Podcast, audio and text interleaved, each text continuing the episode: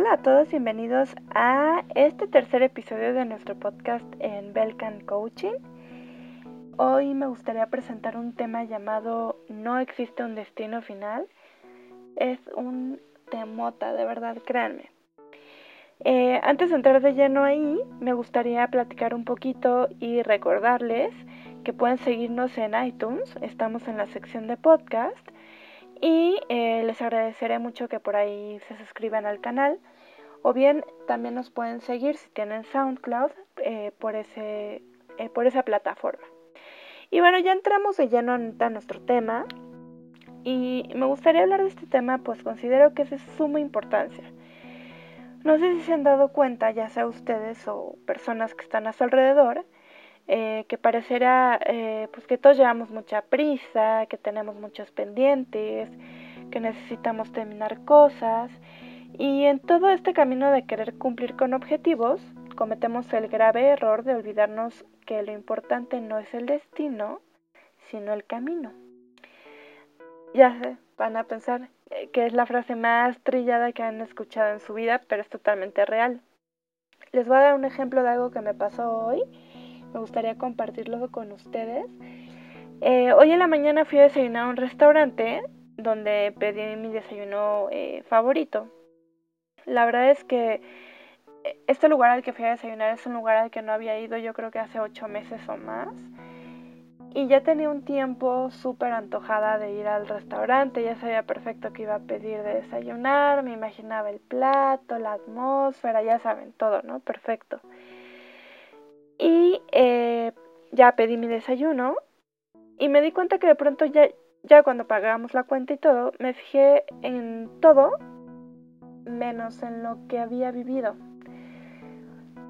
En algún momento ni siquiera me di cuenta cuando me trajeron el desayuno, cuando estaba tomando el jugo, cuando me estaba tomando un té.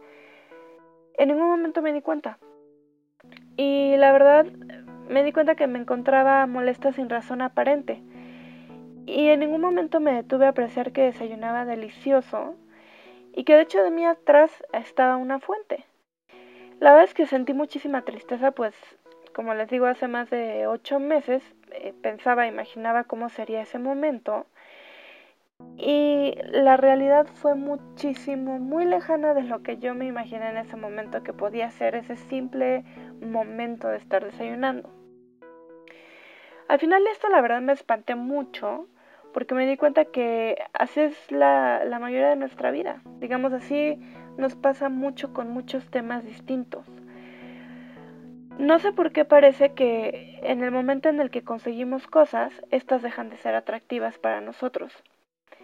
Y yo quisiera, eh, pues, hablar con ustedes, hacerles conciencia, hacerme conciencia a mí también, de que de ninguna manera podemos permitir eh, esta parte. Debemos de ser conscientes y aprender a vivir el presente siempre, ese es un hecho. Y como lo decía la semana pasada, es bien importante que apreciemos, que nos detengamos a, a, vivir el momento que estamos viviendo, que volteemos a nuestro alrededor, que seamos conscientes de lo que está pasándonos y sobre todo lo más importante es que demos gracias, porque créanme, solo así nuestro corazón va a poder sentir paz. Quiero decirles y hacerles entender que la vida no se trata de un solo objetivo. Se trata de muchos detalles pequeños. Realmente esa es la vida. La vida es una combinación de distintos detalles, chiquitos o grandes, como los quieran llamar, que al cabo de un tiempo grande se juntan, ¿no? Y que lo podemos definir como una buena vida, una gran vida, y al final eso es lo que queremos nosotros. Es importante recordar que no nos define un trabajo, un rol, un título y nada, realmente lo único que nos define es nosotros mismos. Y para definirnos de manera trascendental, hace falta apreciar y ser actuales. Y con ser actuales me refiero a vivir el hoy. Créeme, créanme que de eso se trata la plenitud, de vivir el hoy.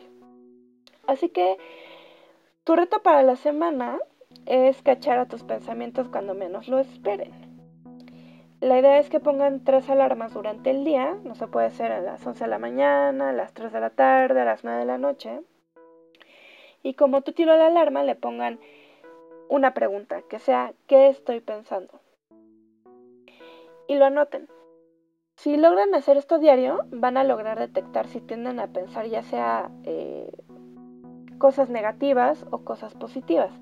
Pero lo que quiero que nos demos cuenta, sobre todo, es cuántas veces de, de ese trayecto o de ese reto estamos realmente siendo presentes con nuestro momento.